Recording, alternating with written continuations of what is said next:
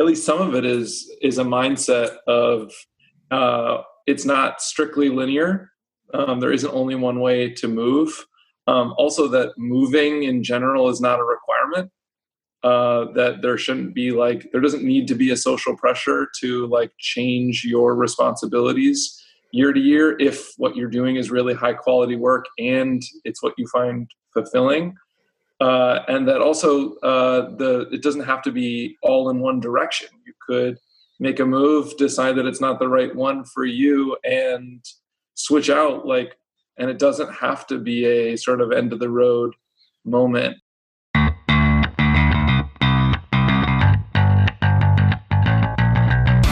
Hey, y'all, I'm Chase Clements. Welcome back to the Support Ops Hangout. This is a show that helps you deliver a better support experience to your customers. Now, we've got some of the best support pros in the business. If you haven't met them yet, let's make sure you know them first. We'll go uh, Chase Livingston. How are you this week? Hey, doing well. Glad to be back after Thanksgiving. Uh, a little rounder and more full of food, but it was good. Mm, one of the best holidays of the year. Mm. Indeed, indeed. Next up, Carolyn from Buffer. How are you? I am also a little rounder, but otherwise good. oh, and then uh, Jeff from Wistia. How are things? I don't know whether I'm rounder or not, but I'm still hungry. Oh. I could always eat more turkey than what you get at Thanksgiving. The yeah. night of, I'm like, no, I'm done. And then the next day, I'm kind of like, anyone feeling turkey sandwiches? Oh, for sure. yeah. So, so now, now I'm just doing. Now I'm doing great. Now I'm just thinking about turkey sandwiches. Actually, that's it is dinner time for you. Yeah, it's Friday Thanksgiving lunch. Like that's just what you do. yeah. And if you're not cooking a smaller second turkey for Friday, then you're doing it wrong. My mom does that. All right, this week we're not talking about food. But we are talking about uh, customer support career paths. Now, I think if you listen to the show or if you're on a show with our crew, then you kind of know that a career in customer support is pretty worthwhile. But what does that actually look at?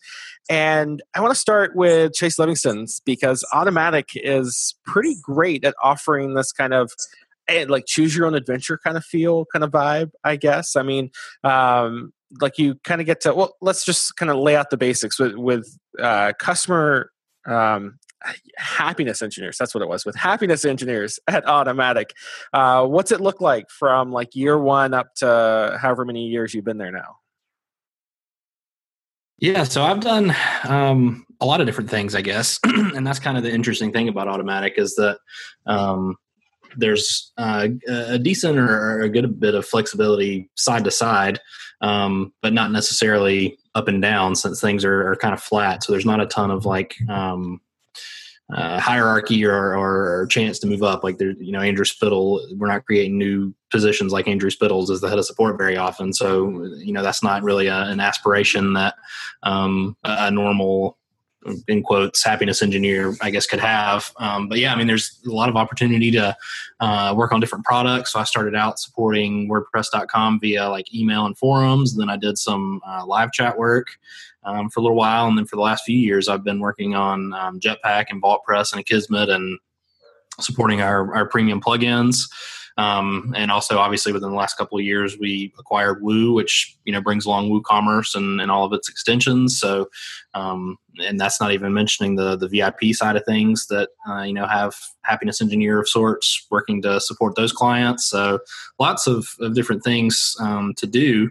Uh, and you know we we do have teams with with team leads and that kind of thing as well so uh, lots of different areas to work in if, if that's what you're interested in um, to to sort of keep you busy and and um, make sure that you find something that fits your skills and, and allows you to uh, you know better your support career and, and that kind of thing working on a, a product and and a service that you enjoy using yourself even um, and also supporting obviously I think we've talked about it before, but like with the team leads and that kind of manager type role, you can move into that, spend a little while there, and then move back out of it to something else, right? Yes, it's not. So for some people, that's good. You know, it's not exactly like a promotion. It's more of like an administrative kind of role. Um, so yeah, I think for a lot of people, that's you know good if they enjoy you know the individual contribution just as much as they enjoy managing people or, or, projects, that kind of thing. Um, and I guess for others that, you know, that may be a downside if, if their eventual goal is to end up in like a quote unquote management type position, you know, that seems to be held over from, you know, old corporations and, and things that, that still have lots of hierarchy with managers and things like that. You know, you're not going to find that as much um, at Automattic or, you know, at a lot of the companies that we work at, uh, just because they're set up relatively similarly. Mm-hmm. Um, and so there, there's you know other more interesting ways i guess that you would find to try and you know advance your career and uh, I, I, guess move up the ladder if you will but there's not really a ladder to move up. You're just sort of sliding along a, a rail or you know however you want to look at it. Hey carolyn with buffer y'all are pretty flat too so how's that how's that ladder look there? Yeah um uh, very very similar concept to what chase just described maybe like to an order of magnitude smaller.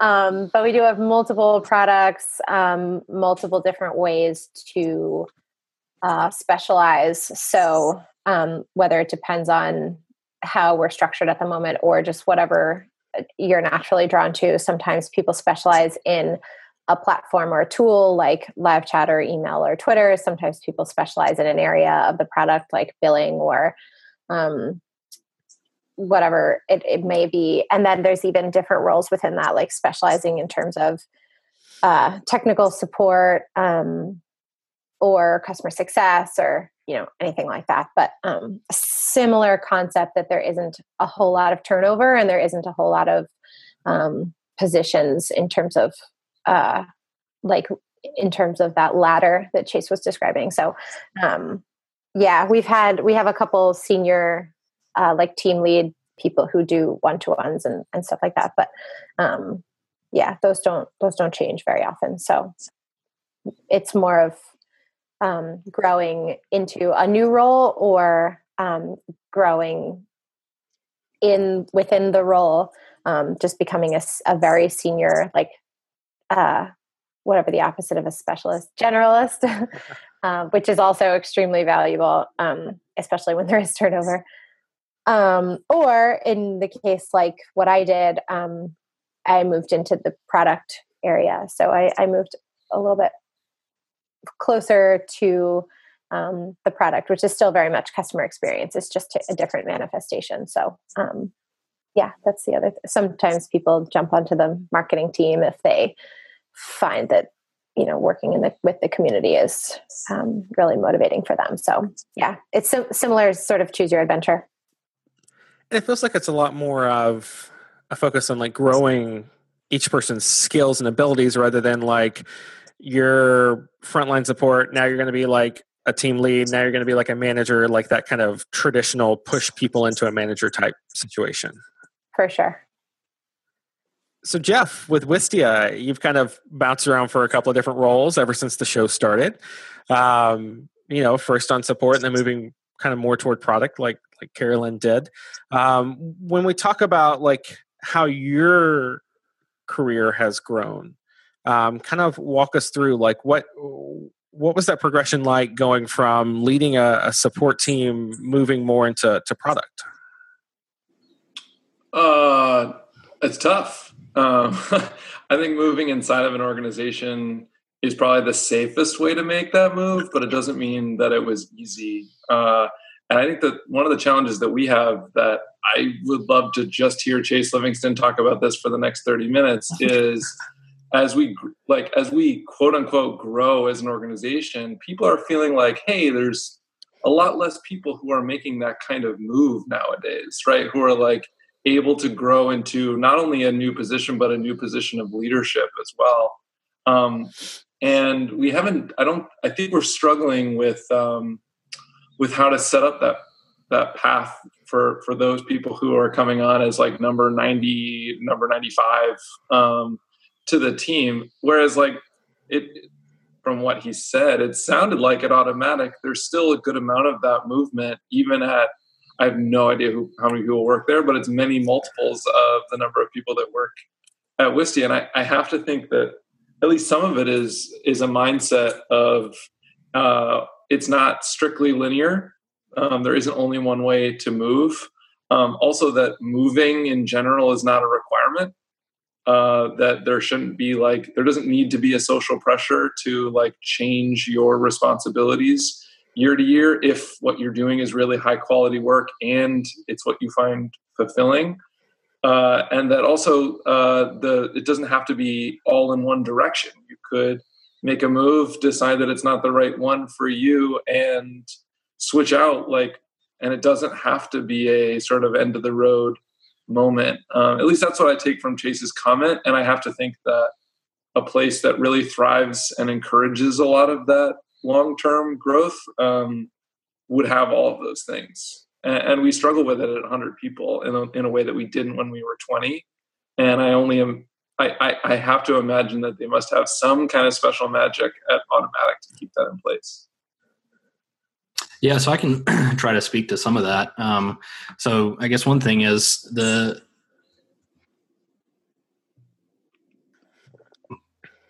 per, uh, not permanent, but it's they, they don't move in and out as much as they used to in the early days. I don't think team leads are becoming a little more. They're Automattic is spending a lot of time, you know, developing leaders and that kind of thing. And so when somebody moves to be a team lead, I think it's expected that you're going to do it for you know a decent you know amount of time. You're not just going to switch in for six months and then switch back out or something like that. Um, but the second thing, I guess, is at the rate um, we're hiring happiness engineers, teams are going to be splitting or, or, you know forming new teams all together with new hires pretty regularly, and so there's obviously going to be opportunities for new leaders to step up and uh, lead those teams, obviously, and, and, so it's obviously not going to be one of the new people that's coming on. So you're you know, you're sort of hiring from the the people that have been around for more than a couple of years or more than a year or, or something like that to to be those team leads um, for these new teams that are being formed with all the all the new hires. Um, I think engineers um, at this point with 650 or 700 employees i think right now. Um, and so you know there's always going to be new teams um, be informed and that kind of thing. But i think it's also something that we're still trying to, to figure out is what does uh, you know advancing your career especially as a happiness engineer look like? I mean is it just you know becoming a team lead or are there other avenues you can you can do? You know i mean like uh, you know, are you gonna? What do you do to get more than a you know cost of living raise every year? Um, what does that look like as far as like you know is there such a thing as like a senior happiness engineer or uh, you know something like that you know those are all things that we don't have figured out we're just sort of um, you know talking about and, and trying to um, find the the best way to do those kinds of things um, so uh, you know i'm definitely open that's something that i um, have thought a lot about and, and, had a lot of discussions about um, with people you know internally and externally about how they do things um, so yeah i'm curious to, to hear what others have to say as well yeah, that's one of the things we do at Basecamp. We've got it's never like this this push into a manager type ladder climbing like we've been talking about. It's more a look at where you are, what your skills and abilities are, what your growth path is looking like. Um, we do have some titles, mostly for like the uh, things that you were talking about um, Livingston with the the pay raises and, and that kind of thing. So like at Basecamp we have like uh, a junior designer, a senior designer, a um, lead designer, a principal designer, and, and that goes through for programming and support and ops and, and the rest of it. But those are again based around like the the individual themselves, rather than oh, this team now has ten people, we have to split it, and now we need to lead people to to like lead those teams. It's more um, your abilities, what you're doing, your career path, and and all that. So we've done that for i guess a year year and a half now and i think it's worked out pretty well. It's it's one of those where you know kind of what's ex- so i know what's expected of me to bump up into going from a senior support person to a lead support that that different uh, level there. Um, i don't know if like so with us we, we basecamp has always been pretty small. We intend to stay pretty small like that 55 60 person mark. So i don't know like what moving into the 100 person 150 person that like Wistia and buffer and, and everybody's looking at is like. Um carolyn like with, with buffer i haven't seen a ton of hiring or anything like that. So how do y'all approach it? Yeah we um are now doing a little bit of hiring. Um mostly because of turnover. Um, so um, but it's been it's been a challenge to like to the point of the like senior question um and to your point kind of a throwback from your earlier comment like there is a little bit of a natural progression between i'm brand new at this at least i'm brand new at this in this company to i have more context and um, just naturally i'm able to fit more in my brain because i can i know where to map these information this mm-hmm. information in my brain and um, and that kind of thing. So it it does end up being a little bit like that um, but it's it's it's definitely not linear i would agree. Um, and it depends on um, kind of what your particular focus is. Um, we do try and do it all we do it all transparently though Yeah, I think the challenge that most support people face is the fact that kind of like Jeff was talking about, when you're in those early stages of a startup or whatever, there's there's that hiring that's happening, everything's kind of scaling up, and you've got chances to move into manager type roles if you want to, or you get to move into tier two, tier three support if you want to, like that kind of thing. But once you kind of start reaching the the upper limits of how big your company is either going to grow or how big you want it to grow, you end up in that unique situation of well i'm not really gonna like livingston said I, there's you know unless andrew spittle leaves as head of support for Automattic there's not going to be another like spot for that. And it's probably not going to be like an assistant or anything like that. So it's the, the focus on kind of growing your own skill set and your own abilities and that kind of thing. I think that's going to be the what we talk about going forward uh, when we talk about career growth. It's not going to be climbing the ladder. Um, unless you, and this is one of those things that we can talk about as well, unless you like move companies. Uh, I mean, Carolyn, you did that with moving from Emma, right? It was mm-hmm. Emma before. Then you moved over to Buffer um, and into that chief happiness officer role. Um, when you made that move, was it kind of you felt like you were kind of at the the top of what your career was going to do with Emma? Yeah, that was exactly it. Um, and also, it just it wasn't. It was exactly that, and also, I just saw the opportunity at Buffer and wanted to do it. And you know, there was nothing wrong at Emma. I was totally happy. It was just that I had sort of grown as much as I felt like I was going to grow there. Um, and but I was totally sort of comfortable. And then the Buffer opportunity came along, and I didn't feel like I could pass that up. Um, but I did have the experience of starting that job when I was quite young um, and growing a ton as a person and as a professional and having trouble sort of breaking out of that um, mentality with my coworkers. And so, luckily, I haven't had that experience at Buffer where um, I feel like people are really enthusiastic about internal growth and um, they make a point to try and evaluate each other um, based on the expectations of your role, not um, your age or things like that. But um, it can be really, really hard to break out of that habit. Um, I mean, unconscious bias is like a really real thing. So uh, I, I, do think that that had something to do with it. And that's nobody's fault. It's just the best option for me at the time was changing jobs and, and changing companies. Um, and I do think that that's often the case sometimes, especially in, in the beginning of someone's career. Um, can't really speak to later in the career because I haven't experienced it myself, but um, yeah, I do think that's like that's that's definitely a factor. Sometimes sometimes you're always going to be that person, um, and if you can break out of that, absolutely, that's there's huge value in that and demonstrating growth, um, you know, in your role and in your company and and and showing that you were able to make a sustained impact, um, especially in multiple areas. But sometimes jumping ship is the right decision as well. Jeff, I'm curious if you run into that over at Wistia. Have you had, like in your role as a manager, have you had other team members that just kind of maxed out at Wistia and, and needed a different company to, to keep growing?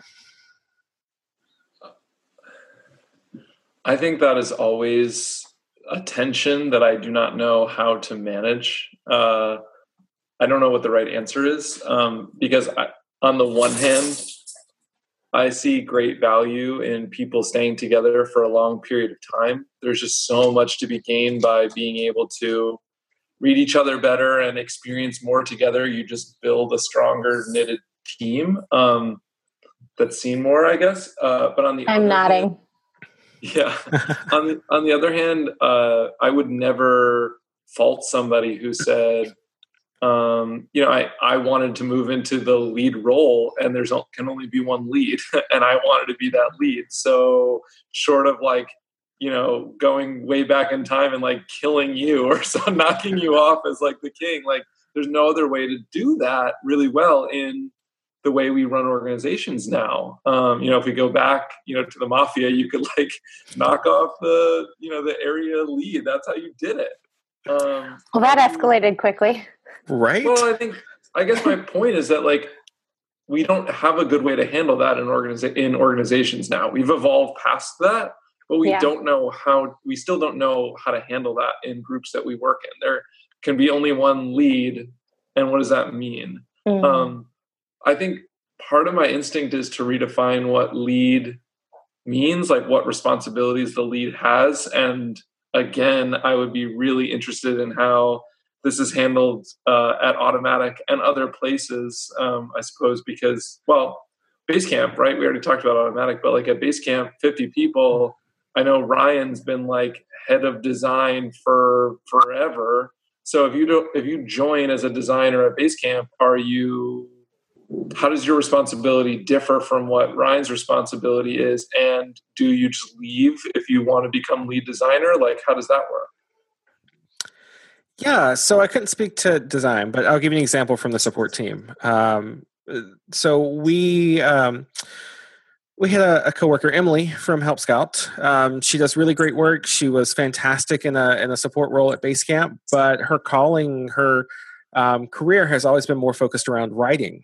Uh, she came to us from an Alaskan newspaper where she was writing articles for, did a really great job, you know, interacting with our customers. And then when Help Scout had a content writer position open up, she applied for it and got it, of course, because she's awesome. And that fit with what her career was doing. We weren't going to have that particular role open at Basecamp um, maybe five, ten years down the road, I, I couldn't speak. You know, we, nobody can see that far ahead, but it wasn't something that we were looking for right away. So when she looked and evaluated that that opportunity from Help Scout, it was well, of course, that's a perfect fit for her. That's what she wants to do. It's at a great company. Um, it's something that she can't get at Basecamp currently. So yeah, that makes sense. Make the move. And we were all slightly jealous or whatever that she left, but still happy um, because she did that did that well. Um, and I know for me, awesome. isn't she? She's she's the best. Yeah. Hi, Emily. Um, and I know for me personally, like if I ever wanted to be like head of support or anything like that, that's not a role that we're going to have open at Basecamp anytime soon. So if I wanted something like that, then I would have to start looking at well, are there startups around that need like that kind of thing? Is there another company that's doing good work that you know has that position available? Um, but for the most part, it's it's with our Basecamp team. It's kind of like you were talking about. Like we're in it to go the distance with this company. We've got people that have been here for 5, 10, 15 years, which is really unusual when it comes to tech companies. And and uh, I think for those people, it's less about like climbing a ladder or moving up in like that kind of positions or whatnot, and more about um, I'm going to learn and I'm going to do some of the best work I've ever done here at this company. Does make sense? Yeah, I think it does. I think one of the things, and and it's to Carolyn's point, some unconscious bias as well, is that as team leaders, when we get together to talk about stuff, we're coming from our perspective, which was we couldn't imagine being anything but team leaders. Like that's what we wanted to do. Um, that's the impact that we wanted to have.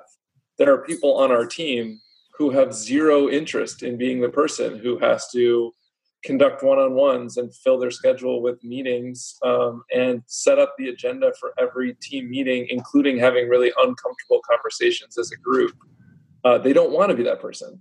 Their best work of their life has nothing to do with leading other people. It has to do with executing on the work that's in front of them, um, and that gets forgotten when you're in a in when you're discussing it in a group of people who have always kind of thought about well, what's the what's the next, you know, from my perspective, I'm not really good with having a boss. so it's always like, okay, I want to be my own boss. what do I have to do to do that? Um, uh, and, so I, I, just think that that gets forgotten, and it's a really important part of the of the discussion. Is like, don't set. I, I really don't think we should be setting rules that ever exclude people who are like, no, no, no, this this part of this part of the world is like the part that I really love, and all I want to do over the next rest of my career is make this part, or as far out as I can see, anyways, make this part of the world like better. There's so much to do just here. It doesn't. I don't need to hop into like taking over things. Um, so it just it gets lost really quickly, but I think it's really important.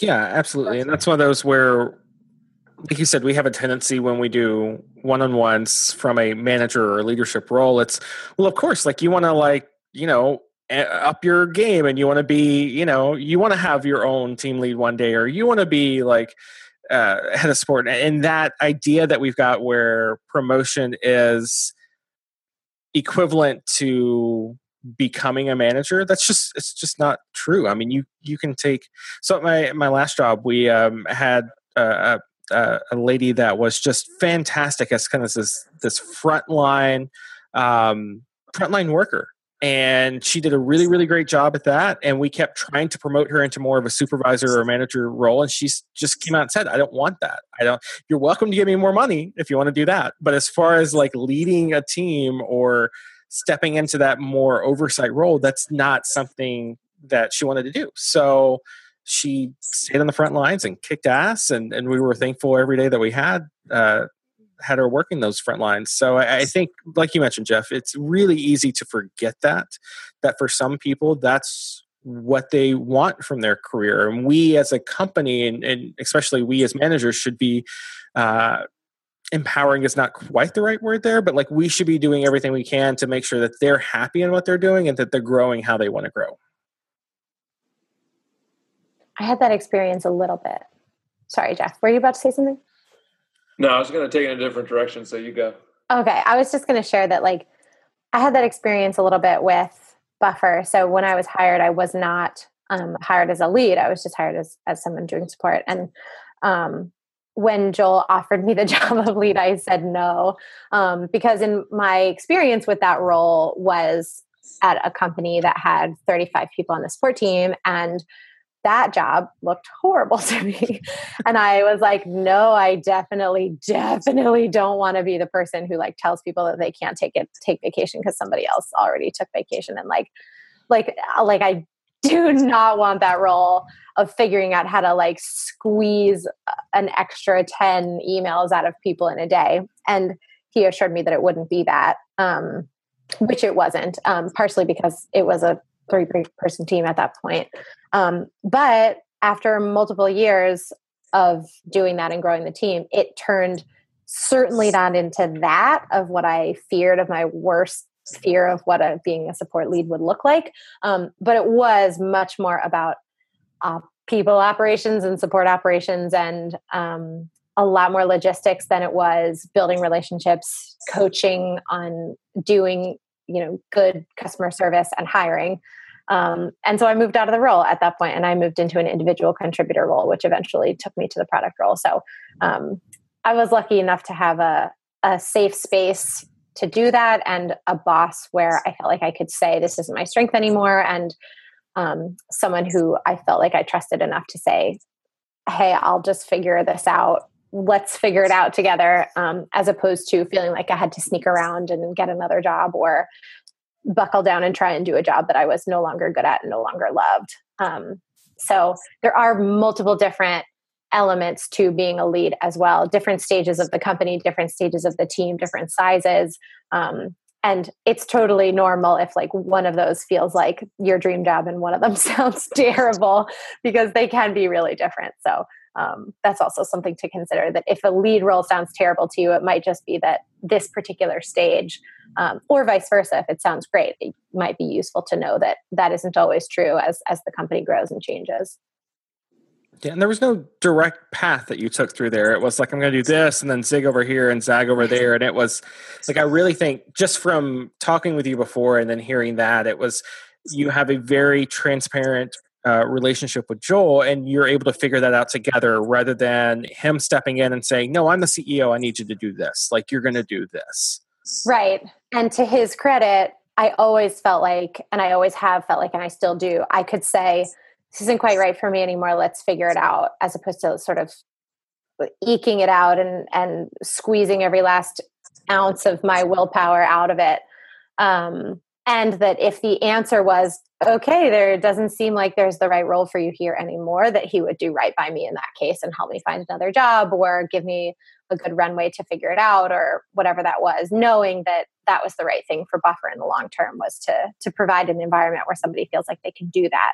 Um, and i think that is like a really really strong thing that he's done for our culture where people don't just sort of hide and try to keep their head down in a role until they get kicked out because they have clearly their heart isn't in it anymore.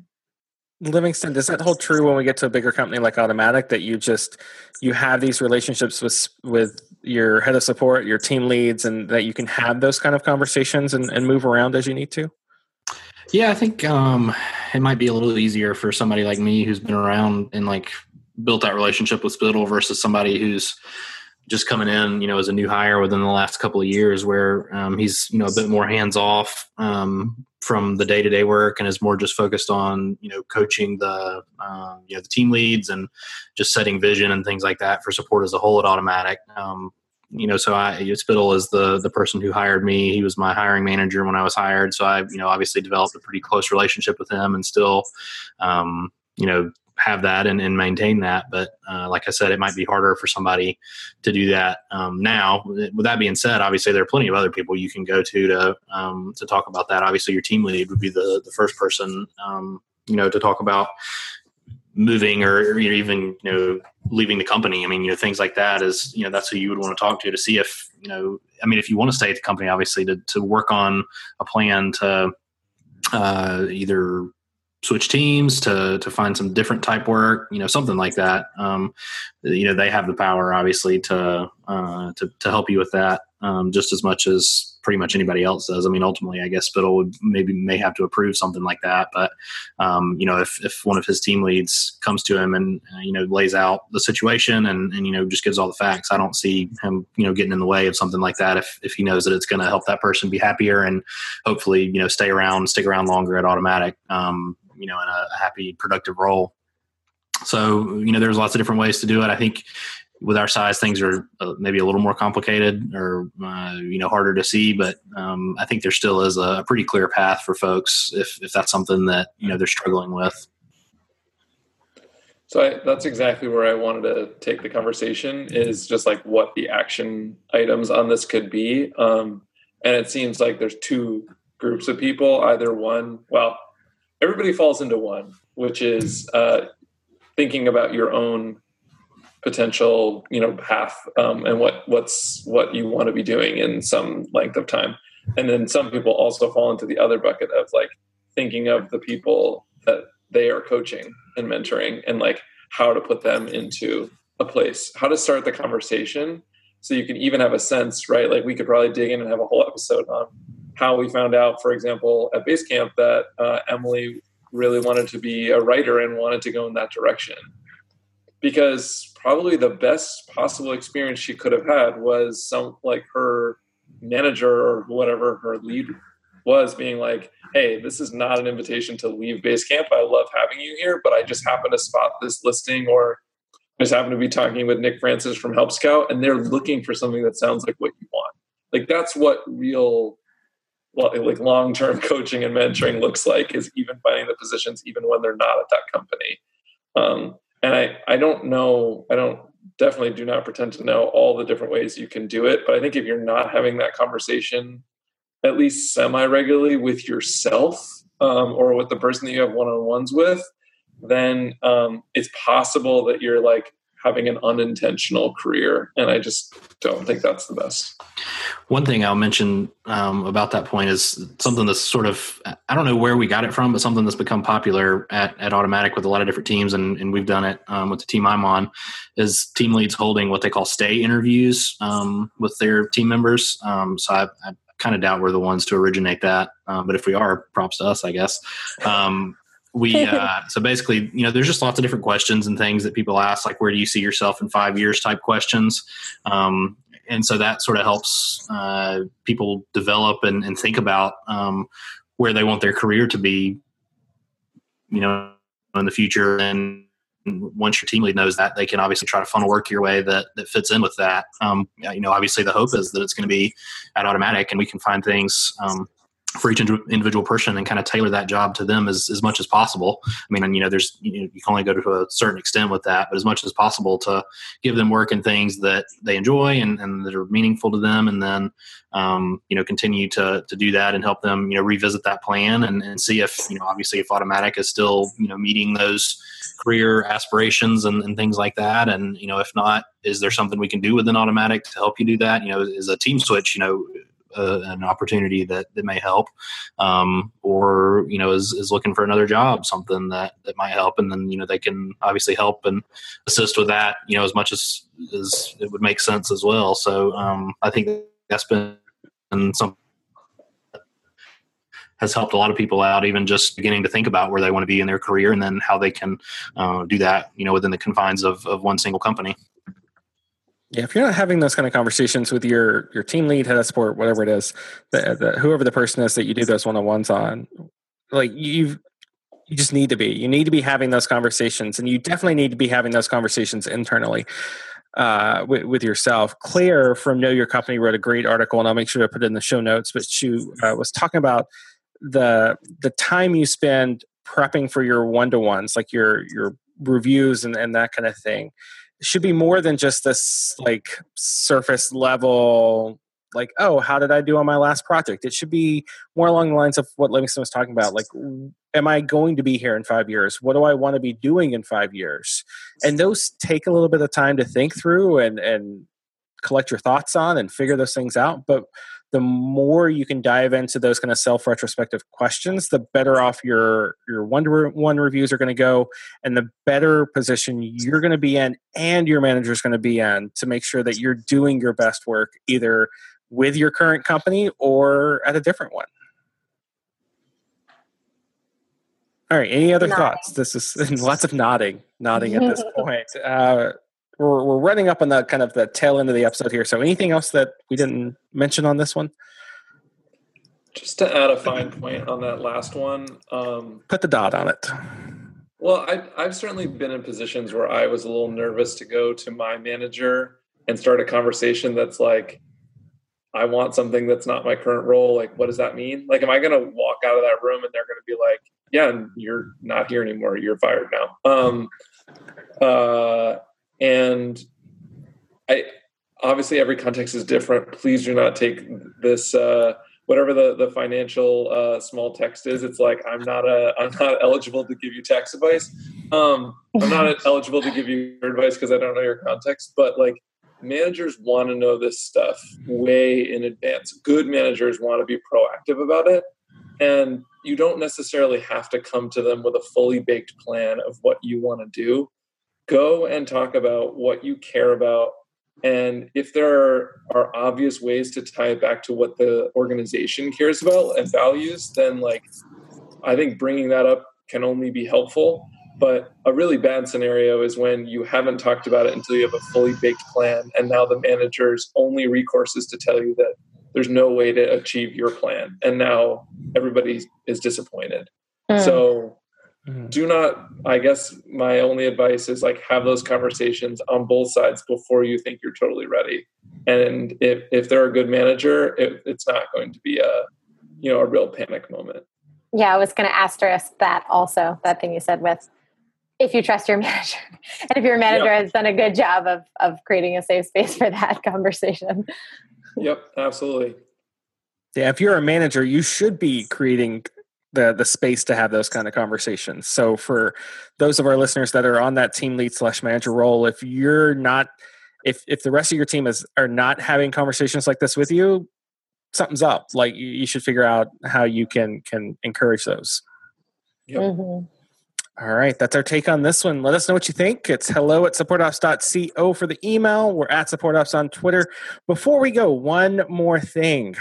um, some some fun news, some exciting news. Uh, after talking uh, after talking it over, we're going to wrap up the Support Ops show at the end of the year. Uh, it's it's been an absolutely awesome ride over the last few years, and 156 episodes with this one. So 156 episodes. We've covered a ton of topics around the customer experience, and we just kind of think now is the right time to to ride into the sunset. Is is that what people do nowadays? So we've got three uh, three more very special episodes planned that'll carry us up to right before the holidays. Uh, so make sure not to miss any of those. Thanks again for listening, and until we see you again in the next episode, have an awesome week.